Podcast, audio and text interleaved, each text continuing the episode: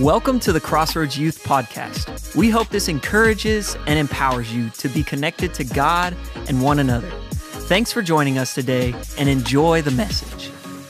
Today, uh, I want to talk to you about what I believe is the most important thing for you to do in life, legitimately. Like, if you think back to the creation story, you hear this story about how God created everything, right? He said, Let there be light. He created fish, birds, animals, trees, land, all of this stuff happened in the first five days of creation. Then it hits its pinnacle on day six. And what did he create on day six? Who knows? Us, okay? Yeah, he created man in his own image, male and female. It says he created them.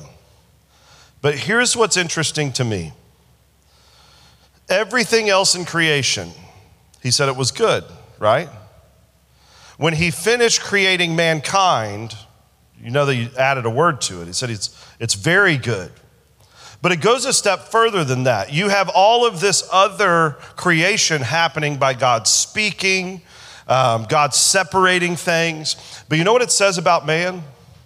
It says that he formed us of the dust of the ground. And then there's this really special moment that I think a lot of people miss. It says, He breathed into him the breath of life. And in these opening pages of Scripture, we have this image of God breathing life into all of us, into mankind. But what's interesting about this idea of breath of life is we see it all throughout Scripture. There's a term for it in the Greek, it's, it's pneuma. Um, so, like, if you think of a, how many of you ever use like a, a air, an air gun, like a nailer, uh, or something like that? Anybody do that, like an air wrench? Any of you gearheads? Okay, so you know what that is. You know what they call those? They call them pneumatic tools. You know why? Because it's that same thing. It's pneuma, which it what it means is the breath gives power, gives life, give meaning. You say, Matt, why are you telling all of this? Well, I'm going to take you a totally different way than you probably expect. I want to take you to 2 Timothy chapter 3, because you're going to see this idea of God's breath in a way that you, you haven't before. And I, am just going to be up front with you today. We're going to go through a lot of scripture, and I'm going to need your help to, uh, to actually like look this up. Otherwise, you're going to get really bored. Okay? So if you want to use if you want to use your phone, I'm okay with that. But if you brought your Bible, you're going to have a bigger house in heaven, okay? So, Second Timothy chapter 3, that's not totally true, I don't think. It might be. You never know. Uh, 2 Timothy chapter 3, verses 16 and 17. Look at what this says. All scripture is breathed out by God. If you have that NIV, it says, All scripture is God breathed. Now you get where I'm going, right? So, what you hold in your hand is the same idea of God breathing into mankind for the very first time. This is a special book. It says all scripture is breathed out by God, profitable for teaching, for reproof, for correction, and for training in righteousness. Literally everything you need to live the Christian life. Look what it says in verse 17 that the man of God, that's a gender, gender neutral term, but it's masculine, so that's why the Bible translates it man. Don't think it's just for one gender. It says, so that all of us, the man of God, may be complete and thoroughly equipped for every good work. Now, if you've gone to our youth ministry for much time at all, you've heard me tell you there are two battles that Satan's going to fight with you. Two things he's going to try to convince you of. The first one is that you can be a Christian all alone. He's going to convince you that you don't need to go to church, you don't need to get involved in a connect group. All you need is yourself. You know why? Because every predator knows that if I can separate you from the herd or from the flock, you're a much easier target. Turn on Animal Planet, turn on National Geographic, you're going to see it you're going to see that predators do everything they can to separate one from everyone else. Why? Because the devil prowls around like a roaring lion looking for someone to devour. So if I can keep you away from other Christians, if I can convince you, ah, man, I don't want to go to camp this year. If I can tell you that you'd rather hang out with your other friends than hang out with Christians, you become an easier target. He knows that. That's why Solomon says in Ecclesiastes that two are better than one, for they have a greater return on their work. He says, a cord of three strands is not quickly broken. He says, if one falls down, he has someone to help him up. But pity the man who falls and has no one to help him up. We're better together. God created us this way. And yes, you have an enemy that will do everything he can to separate you by yourself. You ever notice why your greatest struggle with sin is when you're all alone? You ever think about it? And some of you are like, well, you know, no, it's not. It's when I'm with my girlfriend. When y'all are hanging around with a bunch of other people? Or when you're all alone? When you're in a position that you shouldn't put yourself in. But you convinced yourself that you can separate yourself and I can just handle this all on my own. You know you can't handle it. It's the first battle. You know the second battle? Satan will try as hard as he can to convince you that this book is something that it just doesn't really matter. Man, I just don't know. I mean, the, the stories in there are old, I don't understand them. I would study the Bible, I just don't know where to start. Uh, I mean, I, I, just can't memorize scripture. You know, all these excuses we all make, right? We're going to go through that today. But Satan knows this verse that all scripture is God breathed. He knows that there's power in this. I'll give you a really kind of, you know, like old person church type quote. You realize this? You realize that the Bible is the only book that no matter where you open it, the author is always present. Kind of funny, isn't it? Right? Come on. Like, that's a great Facebook mom post. But here, here's the thing it's true. There's power here. You know, the, the Bible says that every word, Hebrews chapter 4, verse 12, is living and active, meaning that when you open this book, it comes alive to you. So, why does this all matter? Because when we talk about this idea of I love my church, if you know much about Crossroads, we preach the Bible. Like, th- this is our only source. Uh, the, the movement that our church is a part of, the Christian churches, Restoration Christian churches. We have a, we don't have any creeds. We say we have no creed but Christ. But you know what else we say? We say no book what, but the Bible. Like, we don't have some other statement, doctrine that other people are telling us, hey, this is what you have to follow. No, we believe what the Bible says. That's it. We're not going any farther than this. We're not going any less than this. We're studying the Bible and living the Bible out. So, this is really important to us. So, here we are today. I know that there's a lot of us that don't study God's Word.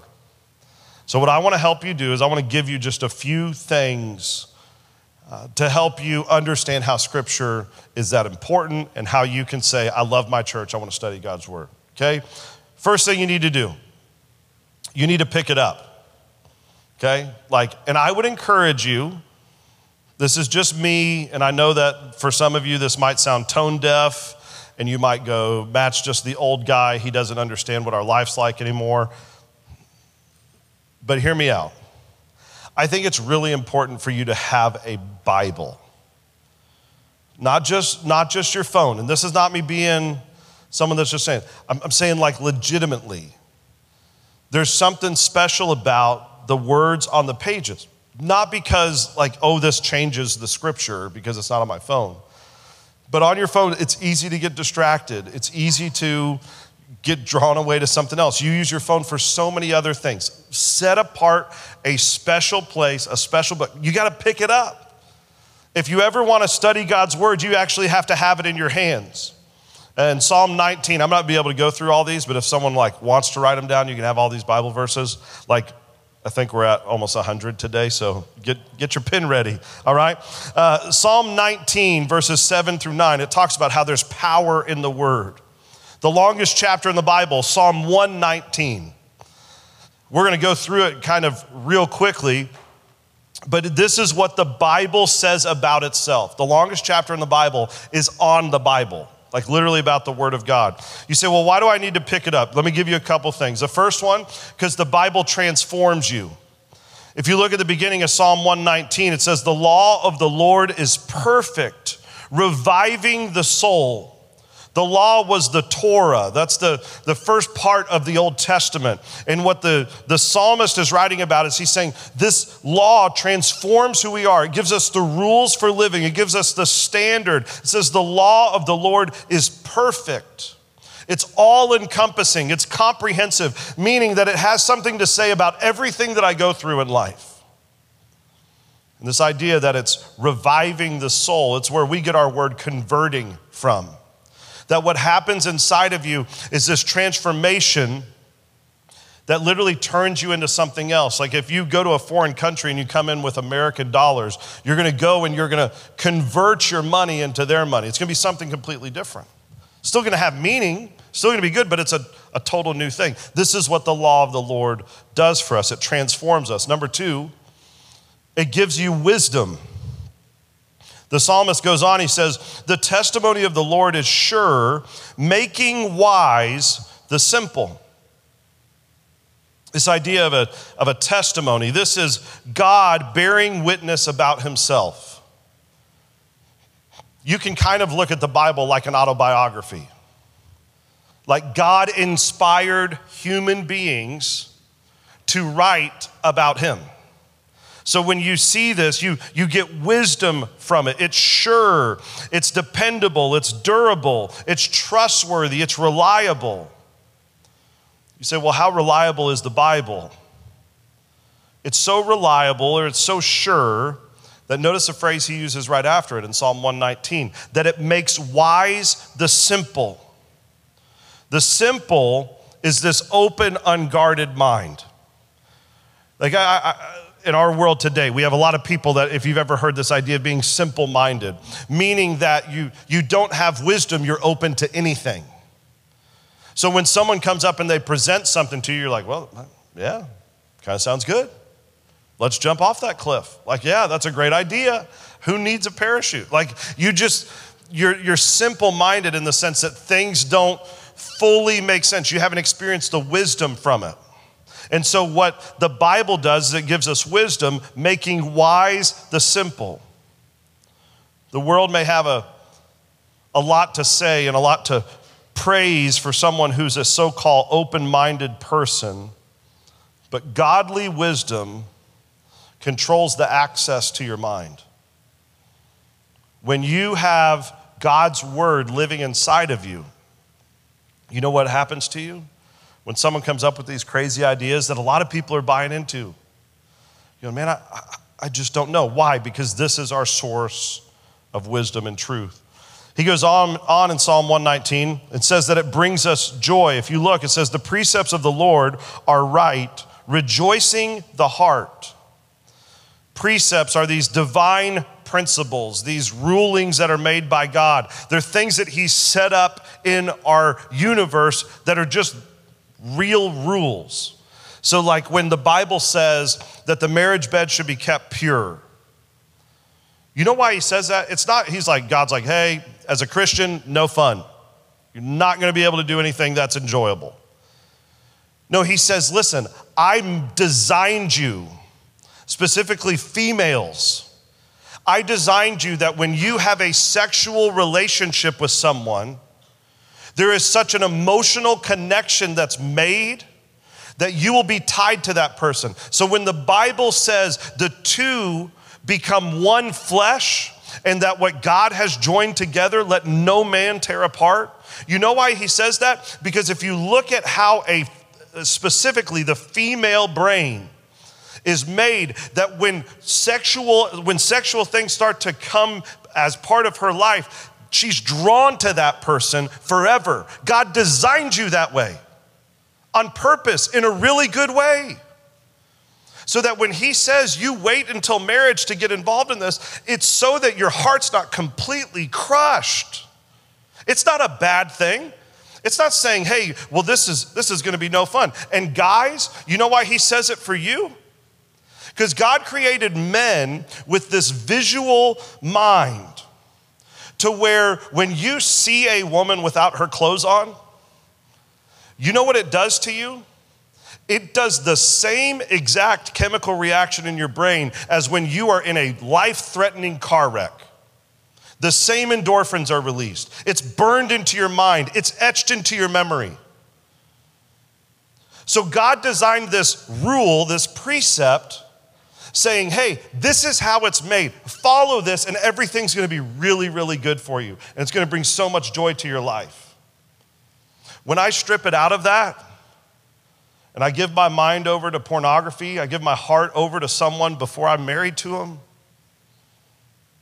it just causes all kinds of damage on the inside. Because you weren't made to do that. And it's not God going, hey, I don't want you to have any fun. God is saying, I want you to experience joy in a way that the world doesn't understand. That's the point of it. It's not, a, it's not a bad thing. It's a precept that He created for us. It's a good thing. But guess how you know that? You read the Bible. It brings joy to the soul, these divine purposes. Number four, it dispels the darkness. It says that the commandments of the Lord are pure, enlightening the eyes. Purity it means clear, it gives you clarity. God's word is transparently obvious, there is no in between for it. The Bible's not some puzzle. It's clear. You can understand it. You can grasp it. You can comprehend it. You can be blessed by it and changed by it, but only if you pick it up. You know, we all start with our ideas about something where we come in and go, Well, I think this is what it's going to be like. But we need to learn to submit those thoughts to God's word because God's word is so clear. This is why the Bible teaches us that we take every thought captive and we make it obedient to Christ. Number five, it adds stability. Again, in Psalm 119, it says, The fear of the Lord is clean, enduring forever. This fear of the Lord, it, it's a regular exposure to God's word generates a deepening understanding of who God is, which in turn heightens a healthy fear of God. It's not like you're scared to death that God's going to strike you dead. That's not the point. Having this fear of the Lord is this healthy respect for who He is. I, I don't know uh, if you've ever worked with something that's dangerous, like something that's just man, this could kill you, right? Like you have to have a healthy respect for it. Like you go work around large animals on a farm, you're not just to go up and treat them like a little kitten. Like you're just not. That's not not the right way to do it. You got to have a healthy respect, a fear. If you're if you're working with high powered stuff, like we remodeled our house and did all this, and uh, like when I go out to my to where my uh, whatever electrical panel is, I don't just go in there and be like, ah, oh, man, I got this, and just start messing around with stuff. No, because why? I don't want to fry myself because I have a healthy fear of how much power is coming in, right? It's this idea. It's not that I'm living in fear every night where I'm like, oh my goodness, is my house going to burn down? Oh my goodness, am I going to get electrocuted if I take a shower? Like that's not that's not what we're talking about. But some people think the fear of the Lord is like, oh no. Like if I if God finds out I cheated on that test, he's going to strike me dead right here in English class. Like he's just going that's not, that's not what this is. It's living in such reverent fear of God that you're going, I, I want to surrender my life out of healthy respect and admiration and awe for how great He is. It adds stability to your life. It says that the fear of the Lord is clean, this without blemish, uncompromised, enduring forever. It's not watered down, it's pure. God's word is our source of stability when circumstances just shake the world around us. We've had story after story, event after event this past season that has shaken everything else around us. But what, what gives us this rock solid foundation? It's God's word. All right, number six, it promises justice. The rules of the Lord are true and altogether righteous. Listen to all these different ways that the psalmist describes the Bible. The rules, these declarations, God's verdicts. He makes these pronouncements and has divisive actions. The rules of the Lord are true and altogether righteous. Man chooses wrong. God administers consequences and ultimately judge, judgment. Man turns from sin. God displays grace. So you see all throughout Scripture. We mess up, we do these things. God says, Well, here's the consequences for what you do. And then man goes, You know what? I'm going to turn around. And what does God do? He brings grace in. It's altogether righteous. God makes things right, and sin will be stopped permanently. Well, how's that happen? Through Jesus. That when you give your life to Christ, the penalty of sin is done away with. And now you can live in the grace that you've experienced from Jesus to move forward. So, we went through this a little bit earlier, but let me give you some reasons people give for not picking up the Bible. First one, they say they're just not interested. Okay, let me answer you on that. If you're not interested in picking up the Bible, uh, when was the last time you actually read the Bible? Any part of it. Like, if you're not interested in it, when's the last time you read it? Because I promise you, if you spend some time in God's Word, you're gonna find some stuff that's crazy. Like, you read through the Old Testament, there's better stories in there than any Marvel movie you've ever seen. Like, there is. If you want stories of drama and, and love stories, you read the story of Esther and tell me there's a better love story that's been made into a movie. You say, well, I just, I just don't know. It doesn't really give me much uh, in, in direction for my life. Read the book of Proverbs. You want to find out about Jesus? Start in John. It's the one that makes the most sense to us. It really does. Don't tell me you're not interested in God's word when you haven't tried to read it. And I'm not talking about secondhand. I'm not going, well, you know, I went to church. Or I listened to Elevation and Maverick City's new album, and like that was me. I, I just I just read the Bible that way. No, you didn't. Like there's songs in there that quote the Bible. I get that, but you pick it up and read it. So maybe it's not that you're not interested. You just I just forgot. You know, I made a commitment on Sunday, Matt, that I was going to read God's word, and then I just forgot about it all week. That's an explanation, not an excuse. You know the difference, right? Like you're explaining why you didn't do it, but you didn't give me an excuse for why you didn't do it. It's two different things. Realizing what we do doesn't let us off the hook. It confronts us with the need to make a different plan than the one we're using because it's not working for us. If your reason for not reading the Bible is because you just keep forgetting, guess what? Time to start remembering. Like, change your life somehow. If you're just like, oh man, I got to the end of the day and, oh, you know, I don't even know. Do you call it scrolling through your snaps? I don't do any of that. But whatever that is, you know, I'm on Snapchat and I'm just like falling asleep doing this thing. Okay, great. Sounds like you need to set an alarm for some time in your, in your day that you know you can read the Bible. And I promise you, if you'll, if you'll use the book instead of your phone, and you'll just put this where your pillow is, and remind yourself that every night before I go to bed or every morning when I wake up, whatever it is, if you need to change your life, if, there's, if your schedule is so jam packed that there's just no time that you can find to read your Bible, start with 15 minutes. Either go to bed 15 minutes later, wake up 15 minutes earlier. Whatever you need to do. Stop making excuses, giving explanations, and do it. How about this one? I, I just don't understand it. I don't read the Bible because I don't understand it. I don't pick it up because I don't understand it. Unfamiliarity is not a lack of understanding. There's a difference between being unfamiliar with something because you haven't been in it very long and not understanding it because you've put in the work to try to understand it and you just couldn't. Most people, it's not that you don't understand God's word, it's that you're unfamiliar with God's word. It's like picking up a book in a foreign language to you because you're like, well, I just don't know. How much time you been studying this foreign language then?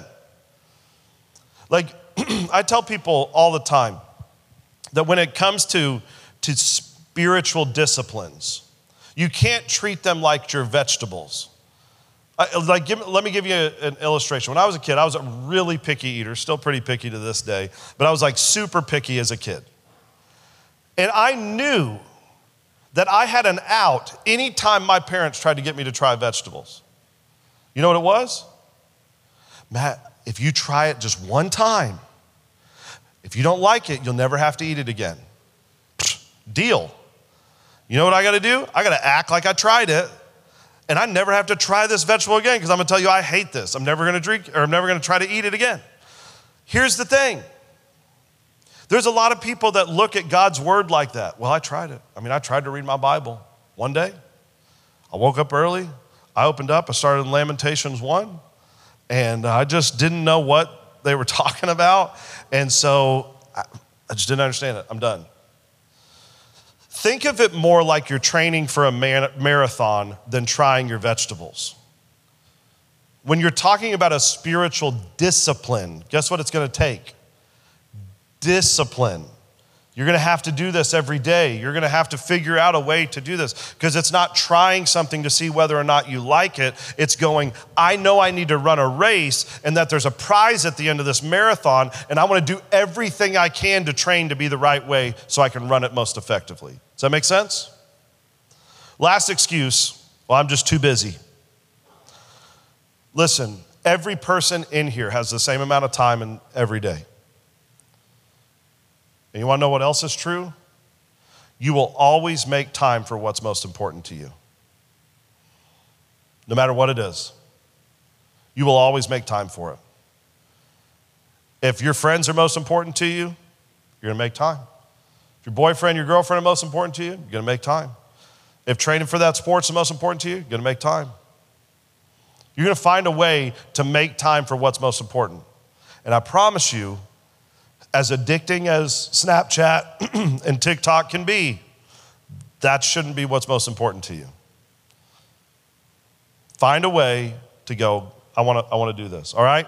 So, that was number one. We have three. The last one, I'll try to be as quick as quick as I can. So pick it up. Second one is to size it up. We don't have time to go through all of this, but you need to be able to appreciate what's in here once you pick it up. Okay? I'm going to give you these points as quick as I can, and I'll give you the scripture. You can look it up later. All right? Number one, notice God's word is fire. Like, not, not just the fire emoji, but like legitimately it's fire. Jeremiah 5 14. Look it up, read what it says. There's this fire burning in my bones. It's a, it's a pretty awesome thing. Fire's hot, it's aggressive. It's this message that's purifying, not to be trifled with, not to just play around with, but scripture consumes all the obstacles in its path. When you start reading God's word, you really get into it. You watch how it purifies your life. It's fire. Number two, God's word is a sword. Hebrews 4:12 that the word of God is living and active, sharper than any double-edged sword. God's word cuts right to the heart. No matter what is going on in our lives, it can speak to our lives when we allow it to. It separates what shouldn't be from what should be. Number three, God's word is a hammer. Jeremiah 23, 29, the persistence of God's word striking our life. You think of someone that's chiseling out a, a, a block of granite or, or some really hard rock He's chipping away at it with a hammer, cracking and shaping us to start forming Christ within us. That's the idea. It's a hammer. Uh, number four, God's word is a seed. 1 Peter 1, verse 23, I'd also add Matthew 13 to that. It's this idea of planting scripture in the soil of your mind. You won't see the results right away because they're in a seed stage, but at some point it will start growing up and you'll be bearing much fruit. I've talked to y'all before that you're in the stage of life that it's difficult. Okay? You're, you're in the seed planting stage. And you're not going to see fruit sometimes for years, but it's going to take you a while. And so you wonder are these decisions really mattering? That's why you have teachers who tell you that annoying, uh, that annoying thing in school when they're like, the, the, the habits you create in high school are to follow you through college, right? Like you've heard this. You've heard them all tell you this. Listen, listen, it's true. Why? Because you're planting seeds and you're doing this. It's the same way when you're studying scripture. You don't know the harvest of what's coming from what you're studying at that current day. Sometimes it springs up later in the day. Sometimes it springs up years later, and you're like, oh, I remember. I remember how I was studying God's word, and it did this. Uh, number five, God's word is milk. Okay, 1 Peter 2 2. This idea of milk, like a newborn baby craving his mother's milk, uh, we require it desperately and consistently. Uh, you know, church is not a Sunday afternoon buffet. There's a lot of times where people think I can eat just one time a week because I just go to church and I get kind of the all you can eat buffet and I eat up, eat up, eat up. Well, guess what? Does that satisfy you for all week? No. You're like a newborn baby. They got to eat about every two hours. Like you're, you're, the, the word is milk, meaning that you need it to sustain you throughout each and every day. But notice number six, God's word is also meat. Uh, that milk shouldn't be what always satisfies you, but you move on to some some harder things, things that take a little bit longer to digest. Hebrews chapter 5, verses 12 and 13. We're not supposed to live on milk forever. What happens? You mature to eating solid food. And God's word is satisfying and nourishing in that way. Uh, number seven, God's word is a light. Psalm 119, 105, Thy word is a lamp unto my feet and a light unto my path. You know what that means? It means I'm walking around in a dark world. God's word shows me where I'm supposed to step. Number seven was God's word is a light, Psalm 119, 105. All right, number eight, God's word is a mirror. James 1, 23 through 25. James talks about how someone who reads the word and then immediately goes away and doesn't do what it says is like a man who looks in the mirror and immediately forgets about what he looks like. So when you're studying God's word, it's reflecting to you things in your own life. You know, like sometimes when you're looking in the mirror and you're like, man, I got a pimple there. You know, didn't know that. Like you get those, you get those thoughts and realize I need to do something about this. Go, go call Proactiv. Like you need to, you need to figure it out, okay? But that's it, okay? Number three, we'll go quick. So pick it up, size it up. Number three, this one is probably the most important one. Eat it up. Yeah, there you go. My favorite. Uh, Jeremiah 15, verse 16 talks about how he consumed the scroll. He consumed God's word. I know I'm giving you a lot, but I promise you this is good stuff. It's not enough just to hold God's word. You have to ingest it. You have to get it inside of you. You have to hide his word in your heart that you might not sin against God, like Psalm 119, verse 11 says. So, how do we eat it up? Five points, real quick. They're easy. You're going to remember them, okay? First one is to read it. We've talked about that. But let me encourage you don't be laying down in your bed. Again, I wouldn't be using your phone. I would get a Bible, okay? Use God's word, have it that way. But you need to sit up and you need to like let this be a time that's different than any other time. I get that you guys have spent the better part of a year perfecting how to lay down in your bed and do class, even though you have a teacher that tells you to sit up. Like, I get all that, okay? But when it comes to God's word, for real, take it seriously. Like, go to a place where you'll have no distractions, where you can read it. And again, I would tell you if you're if you're looking for just some some easy things. If, if you've never read scripture before, like you've never spent any time doing it, I'm going to give you a real easy book to start with. It's a short book. It's First John. Okay, if you have a Bible that's like a book, it's towards the end of it. Okay, if you alphabetize it in your Bible app, it's going to be towards the beginning. But it's First John, it's at the end of the Bible. Okay, it's five chapters, I believe, off the top of my head. Someone can verify that for me, but I think it's five chapters. Who's got me? Come on, someone look. What is it? Am I right? Somebody, somebody be there. You're in your Bible app already. You literally just click First John. It says how many chapters? Is it five? Good, I'm right. That's what I wanted to make sure. But it's five easy chapters. They really are. The first one's the longest, second one, second longest, then it gets shorter as it goes on. But it gives you just simple things. And here's what I would tell you to do read it. I wouldn't even worry about reading a chapter a day, read a section a day. There's, you're not going to win an award because you studied more of the Bible than anyone else in one day. Like there's some days I will be I will be totally honest with you. There's some days I read one Bible verse. Why? Because that's as far as I made it when I started to do this. So first step is you read it. Second, second step is you question it. when you when you uh, when you're reading, have something or somewhere where you can write down what you read. Write down the questions you have. Here's some easy ones to help get you started. Is there an example here for me to follow? So, is, is there someone that, that is kind of the, the main character of this text and they're doing something really great for God? Is there an example there for me to follow? Um, number, the second question Is there a sin for me to confess? Am I reading through this and realizing something and God's kind of tugging on my heart, the Holy Spirit speaking to me, there's a sin I need to confess? Uh, is there a truth here for me to understand? Is there something here that God's trying to say to me that I haven't seen before? And then the last one is there a comfort here for me to experience?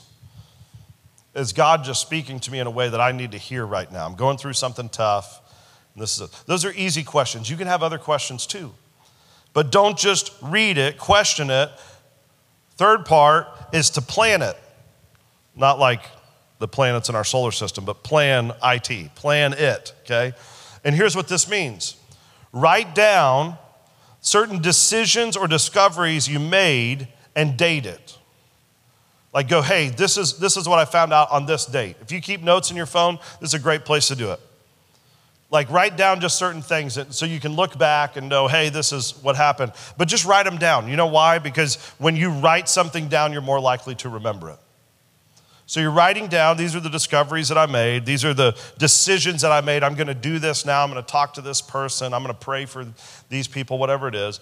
Fourth one is to pray it. Okay, so we've got read it, question it, plan it, pray it.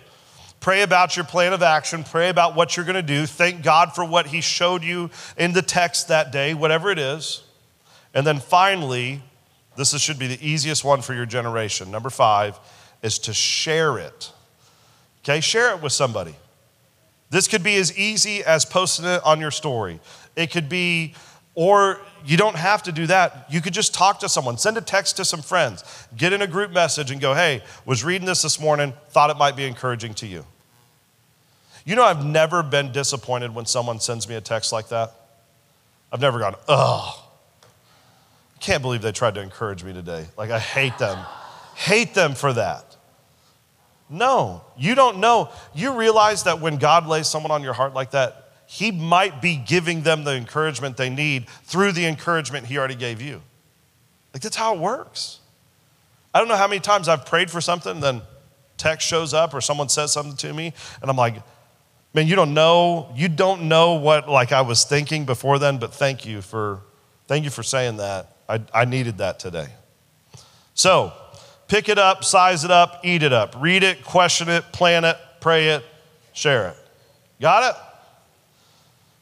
Because I promise you, Satan will do everything he can to keep you out of this book. But if you will, you will let this book get inside your heart, you'll be able to do more than you ever thought you could do on your own. My dad's first Bible that he ever got his dad wrote in the very front of it, he said, This book will keep you from sin, or sin will keep you from this book. And I've never forgot it. Thanks for joining us today. If you've enjoyed the podcast, you can subscribe, share it with your friends, or even take a screenshot and share it to your social stories. And make sure to tag us at Crossroads Youth. Thanks again for listening. See you soon.